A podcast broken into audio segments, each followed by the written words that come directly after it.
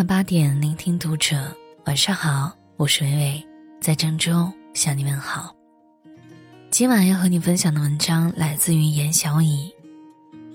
青海失联女大学生确认死亡，这群救援队员的朋友圈，我却不敢看。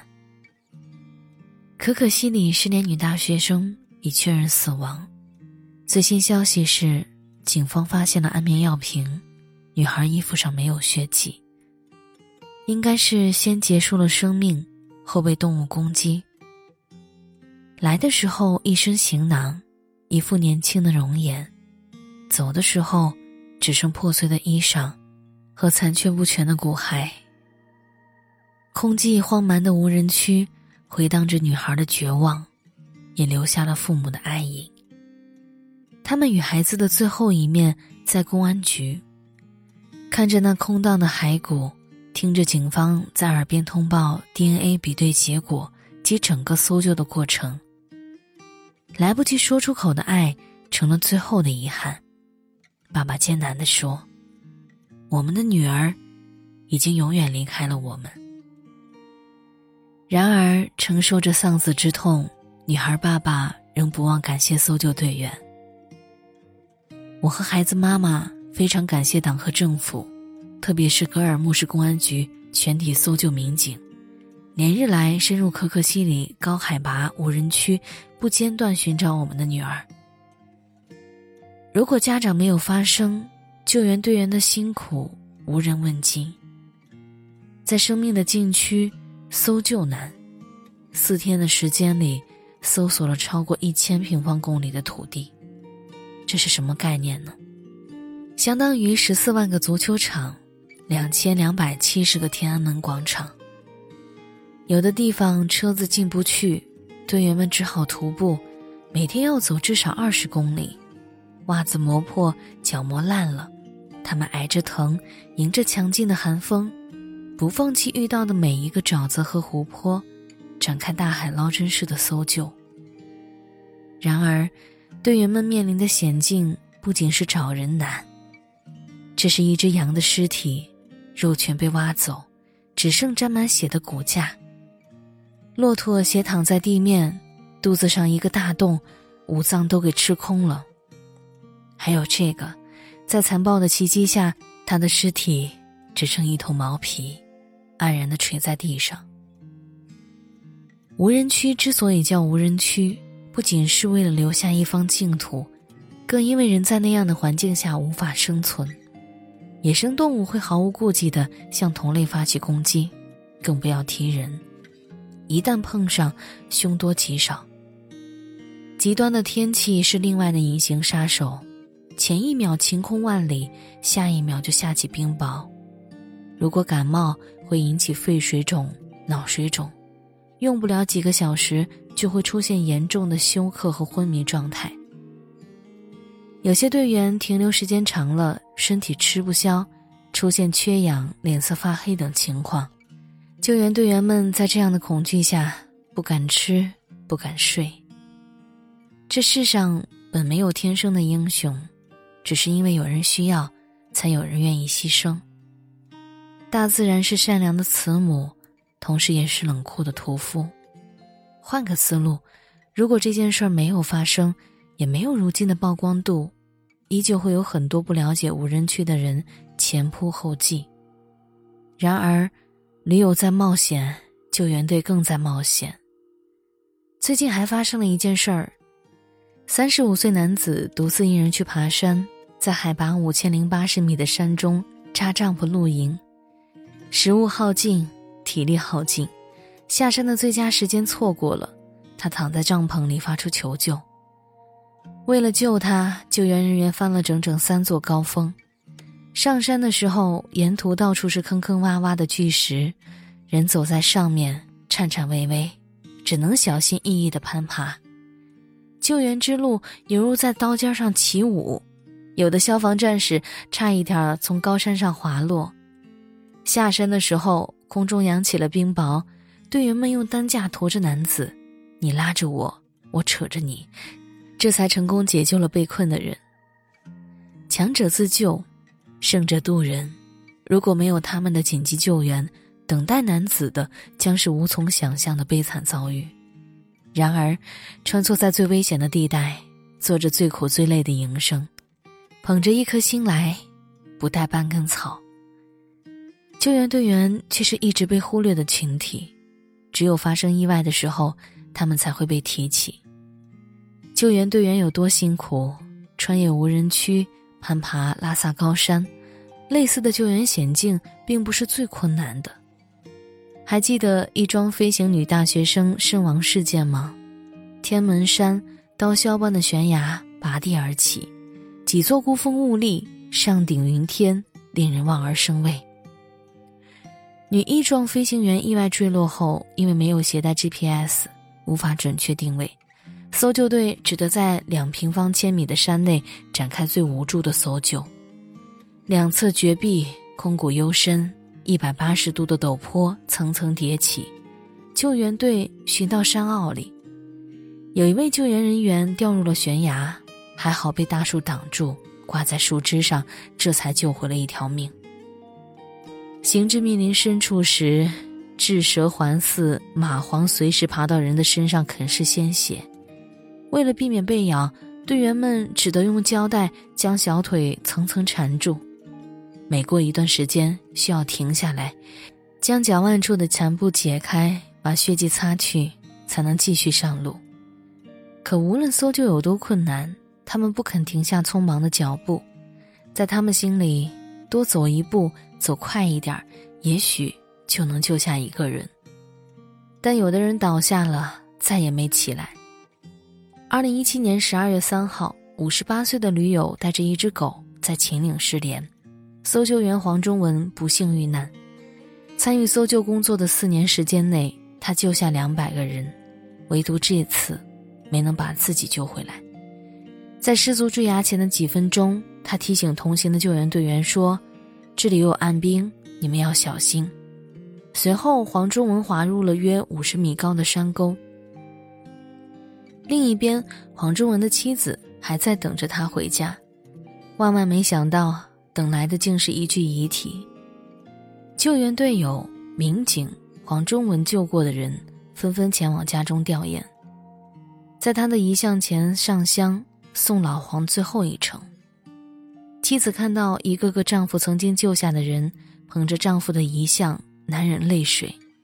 她常说：“救回一个人，就会有一个家庭获得完整。”老黄的小家散了。妻子和当兵的儿子再也等不来爱的人，往后余生只剩孤单为伴。下辈子无论爱与不爱，难以再见。我不反感大家探险，也不反感大家去人迹罕至的地方挑战生存能力，但一些悲剧如若遵守规则，本可以避免。你在冒险，送死的却是救援队员。担惊受怕的是他们的家人。胡适说：“一个肮脏的国家，如果人人讲规则，而不是空谈道德，最终会变成一个有人味儿的正常国家，道德自然会逐渐回归。反之，一个干净的国家，如果人人都不讲规则，却大谈道德、谈高尚，天天没事儿就谈道德规范，人人大公无私。”最终，这个国家会堕落成为一个伪君子遍布的肮脏国家。从字的结构上看，将“祭”字拆开，上为己，下为心，意思是为人。最忌把自己放在高处，心里只装着己。无人区写着“人不可以进”的汉字标识，有人偏要进；湖边挂了禁止游泳的牌子，有人还是一跃而入。景区明明禁止爬野路，偏偏有人为了逃票以身涉险。《银魂》里面有一句话说的很好：“自由不是无法无天，而是按照自己的规则活下去。”任何自由都有边界。救援队员劳累，面临生命危险的另一面是部分遇险者的无知和愚蠢。二零一六年，五男一女违规进山，四次误发 SOS 信号。深夜九点半，四川四姑娘山管理局连夜收到了几条救援信号，当下组织救援队立即赶往山区。而当一行人历尽艰险，在凌晨两点三十分终于找到他们的时候，他们在帐篷里面呼呼大睡。看着救援队员着急的样子，一行人擦着惺忪的睡眼，很是意外。原来，SOS 信号也可以是游戏，草菅人命，也可以用玩笑盖过去。柏杨在《丑陋的中国人》写过一句话：“有些中国人不习惯认错，反而有一万个理由掩盖自己的错误。”还是在四姑娘山，二零一一年发生了更可笑的一幕：十四人的团队违规穿越四姑娘山失踪，为了救这十四个人，前后出动了三百多人，持续十余天进行地毯式搜索，搜救成本超过十万元。获救成功后，有人不满了：“救我怎么了？应该的。”无知与傲慢同级，愚昧与蛮横同行，这不是个例。我想起了复旦大学十八名驴友黄山事件，十八个同学大晚上违规逃票进山，又因为一台 GPS 落水，集体被困黄山。为了救他们。两百余警察以及来自消防、综治队、环保放神工的队伍，打破夜不上黄山的说法，分批次在风雨交加、伸手不见五指的黄山上边找边吆喝了近六个小时，终于在凌晨两点半找到了他们。发现他们的时候，我们的战士已经体力耗尽。然而，考虑到雨夜危险、大雾弥漫，那十八个人又很虚弱。于是，战士们强撑着，打着手电，爬索道，穿河流，有人在前，有人在后，冒雨护送十八个人下山。为了给一个女孩让路，张宁海摔下了三十米深的悬崖。他才二十四岁，却用自己年轻的生命为这十八人的任性买单。因为山路难走，只得一个人一个人的救。在那十八个人下山之后。烈士遗体被冰冷的雨淋了七个小时之后，才被抬下山。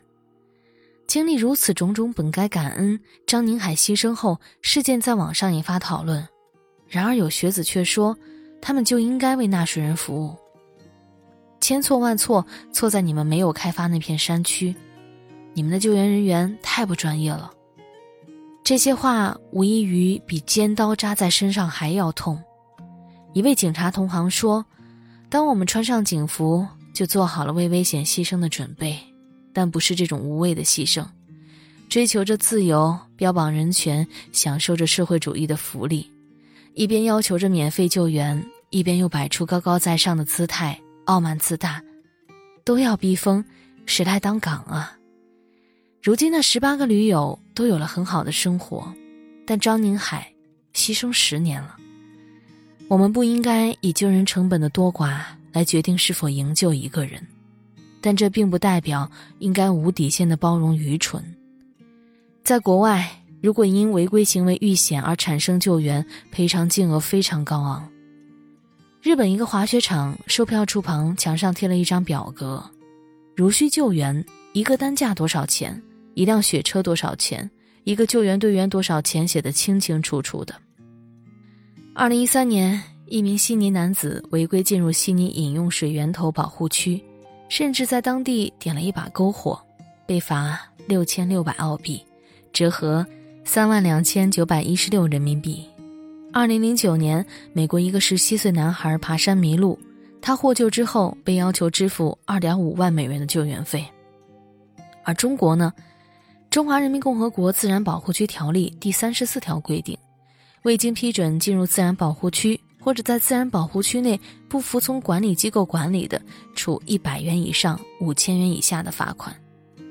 只要你是中国公民，你遇险，救援队员不辞辛苦，命不要都会救你。你们为安全，我们不离开，更不要提如果是公益组织参与救援，他们一分补偿费都拿不到。近年来违规进山、无人区遇险的事情并不稀奇。搜救队员紧急救人的新闻不绝于耳，对救援正确的态度却迟到了。崇拜诗与远方是你的自由，但不要以生命为代价去赌未知的远方。你在冒险，赴死的是救援队员。为众人抱薪者，不可使其冻毙于风雪。感谢你的聆听，我是伟美，我站在原地等你回来。